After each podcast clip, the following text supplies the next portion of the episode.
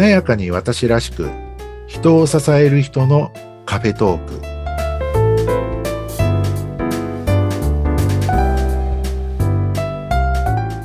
こんにちは西川学です。こんにちは内谷沢子です。どうぞ内谷さん今日もよろしくお願いします。よろしくお願いします。さて西川さんこの放送が始まって、はい。1ヶ月ほど経ちましたけれども、周りの反応はいかがですか、はい、あ早いもんですね。もうそうですね、はい、1ヶ月経ったんですね。そうですよ。4回放送終わりましたからね。早いですね。あのおかげさまでですね、まあ、いろんな方が声かけてくださって、あまあ、私、あのね、あの、他のスタンド FM だったりとか、まあ、これでもこうちょっとやってたことはあるんですけども、はい、あまた始めてくれたんですね、とか、始めたんですねとか、もう早速こういろんなあの勉強になりましたとか、はい、あのメモいっぱい取っちゃいましたとか、はい、なんか、ね、メモ取りながら聞いてくださったなんて聞いちゃうともうなんか泣きそうになります。いや、嬉しい。それは嬉しいですね。すごくありがたいですね。はい。いやね、そういう声聞くとね、あの、もっといろんなことをお伝えしていこうかなと思いました。はい。私もあの結構周りから聞いたよとか、はい、これはいつね、更新されるのとか、はい。はい。母も聞いてくれていて。そうですね。はい、嬉しいですよね。ありがたいですね。はい。はい、なので、あの、私の母も楽しみにしてますので。お母様よろしくお願いします。今日もよろしくお願いいたします。さてね、あの、新年度に入りまして、まあ、4月ということなんですけれども、はい、西川さん、新入社員研修結構行ってらっしゃるんじゃないですか？そうですね。もうあの、おかげさまで4月に入ったと同時に、もうあの、新入社員研修がこうずっと続いているという、まあそんな状態ですね。はい。はい、何かあの、その新入社員研修をするときに意識されていることはありますか、はい、そうですね。あの、これ3月のね、あの、おしまいの会にも、あの、今年のこう新入社員の方々はね、あの、いろんなこうね、難しい状況をこう経て、学生時代をこう過ごされてきて、まあ、社会人になる方々なんてお話もしたかもしれないんですけども、はい。あの、まあ、いつも以上にですね、えー、まあ、今年なんかこう気をつけているのが、まあ、講師とか、あるいは、まあ、僕はあの、コーチングとか、あの、カウンセリングとか、まあ、セラピーみたいなこと、いろんなことをさせていただいてて、あの、まあ、そういう道を目指したい方々へのこうご指導だったりとか、アドバイスなんかもね、させていただいている立場なんですけどね。はい。あの、自分でもこう実践して、で、いろんな形でこうお伝えしている中にいくつかこうポイントがあって、はい。例えば、講師的な立場。ね、あの、まあ私のようなこう研修講師だったり、セミナー講師、講演講師、あるいは今ね、こう、コーチングのコーチの方とか、キャリアコンサルタントさんなんかも、まあ、ご自身のこうね、講座をなさるなんていうこともすごく多いので、はい。まあそういう方々も講師的な立場になったときに、まあものすごく大事なんですけども、はい、講師であっても、まずは人の話を聞くっていうところですかね。講師であっても人の話を聞く、はい。はい。まずは相手の方、受講者さんたちとかですね、場に出ている声とか、えー、意見だったりとか発表だったりとか、はい、講師の方ってどっちかっていうと自分が喋るんだとか、自分が話すんだとか、いかにうまく話すかとか、いかに説得力を持って話すかとか、はい、人によってはいかに笑いを取るか 笑いを取るか。で、そういうところで、話すっていう方を中心に考えがちなんですが、まあ、講師もね、講師なので、話すっていうのが大事というのはもちろんあの当たり前なんですけれども、はい、その話すっていうことを大事にするために、まず前段として、しっかりと人の話を聞く。これがものすごい大事だったりするんですよね。ああ、それでもわかります。あの、話し上手は聞き上手って言いますもんね。そうですね。うん、それ本当にそうだと思いますね。で、あの、コーチングのコーチだったりとか、はい、あキャリアコンサルタントさんとか、カウンセラーさんは、むしろね、話を聞くのが商売というか、そういうね、話を聞く、傾聴するなんて言いますけども、そういうお仕事ではあるんですけれども、はい、ことご自身が講師とか、教える立場になった途端に、どんどんこう喋ってる、喋り続けてるとか、という気が私も講師業をやるんで、それ注意しなきゃいけないなって今思いました。ああ、そうですか。結構伝えることにはい必死で、うん分かってもらってるかなとか、はい。あ、この情報も伝えなきゃとか、はい。もうそのことで頭がいっぱいで、はい結構喋り続けちゃうことありますね。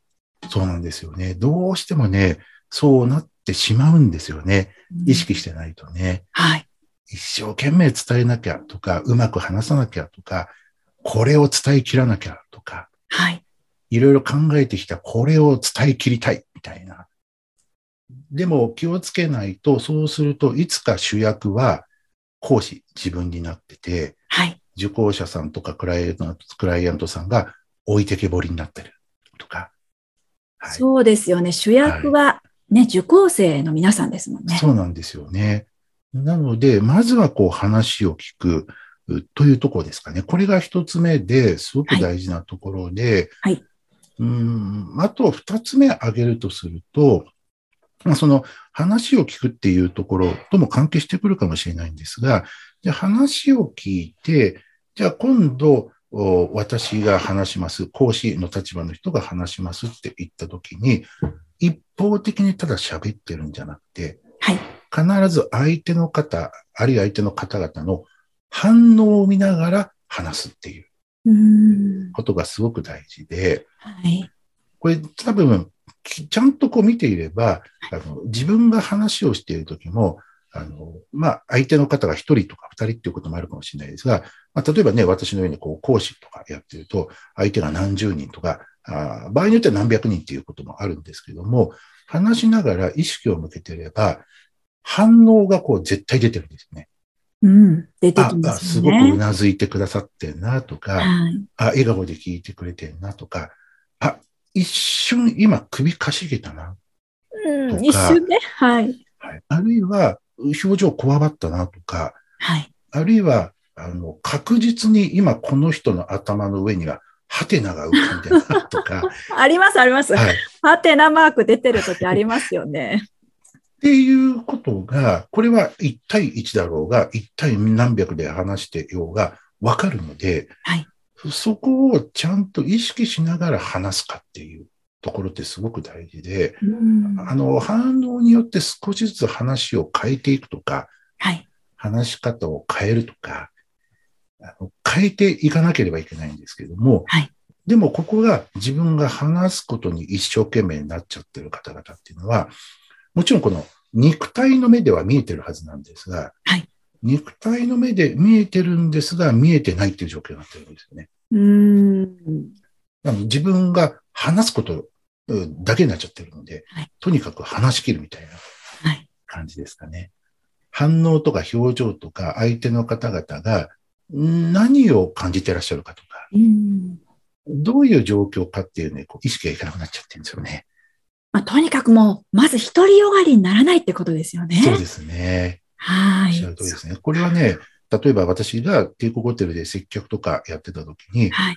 ね、あの、ホテルスタッフが一方的に喋ってる状態になると、もう完全にこれアウトなので、はい。はいあくまでもご案内させていただいているお客様にとって分かりやすいのかとか、お客様に伝わっているのかとか、あの、お客様のためにこちらがご説明するご案内を申し上げるっていうところなので、うん、あくまでもお客様、相手ありきでこちらがお話しするっていうのは、やっぱり鍛えられた部分は、今になって思うと結構あったかもしれないですね。あもうそこで根っこができたっていう感じですよね。はい。なので、うん接客とか、あ接客サービスをなさってた方々というのは、はいそこら辺のこう素養っていうんですかね、うん基本ができている方が多いんじゃないかなっていうふうに思いますね。とにかく相手を見る、相手の話を聞くっていう、そうですね。そこですね。はい。あとは三つ目えーで、まあ、これは特に新入社員研修だったりとか、まあ、研修なんかでもそうなんですが、えーまあ、三つ目としては、答えを押し付けないってあいうことです。答えを押し付けない。押し付けない。これは気をつけないと講師の方々で情熱的な方とか、あるいはこう、どっちかっていうと理論、理屈系、理論、理屈派の方とか、ロジカルな方とか、気をつけないとよく見てると押し付けてるんですよね、答えを。自分の論理で押し付けてるみたいな。はい。あるいはべき論で押し付けてるみたいな。ああ、いらっしゃいますね。はい。で、これ、あの、もちろん新入社員のマナーとか、そういうところで、やっぱりこう、こうなんだよって教えてあげなければいけないうんことは、あの、もちろんたくさんあるんですけども、押し付けの形でやっちゃうと、あるいは押し付けられてるような形で、えー感じるような言い方をしちゃうと、今度やらされ感になってくるので、うーん、なるほど。そうですよね。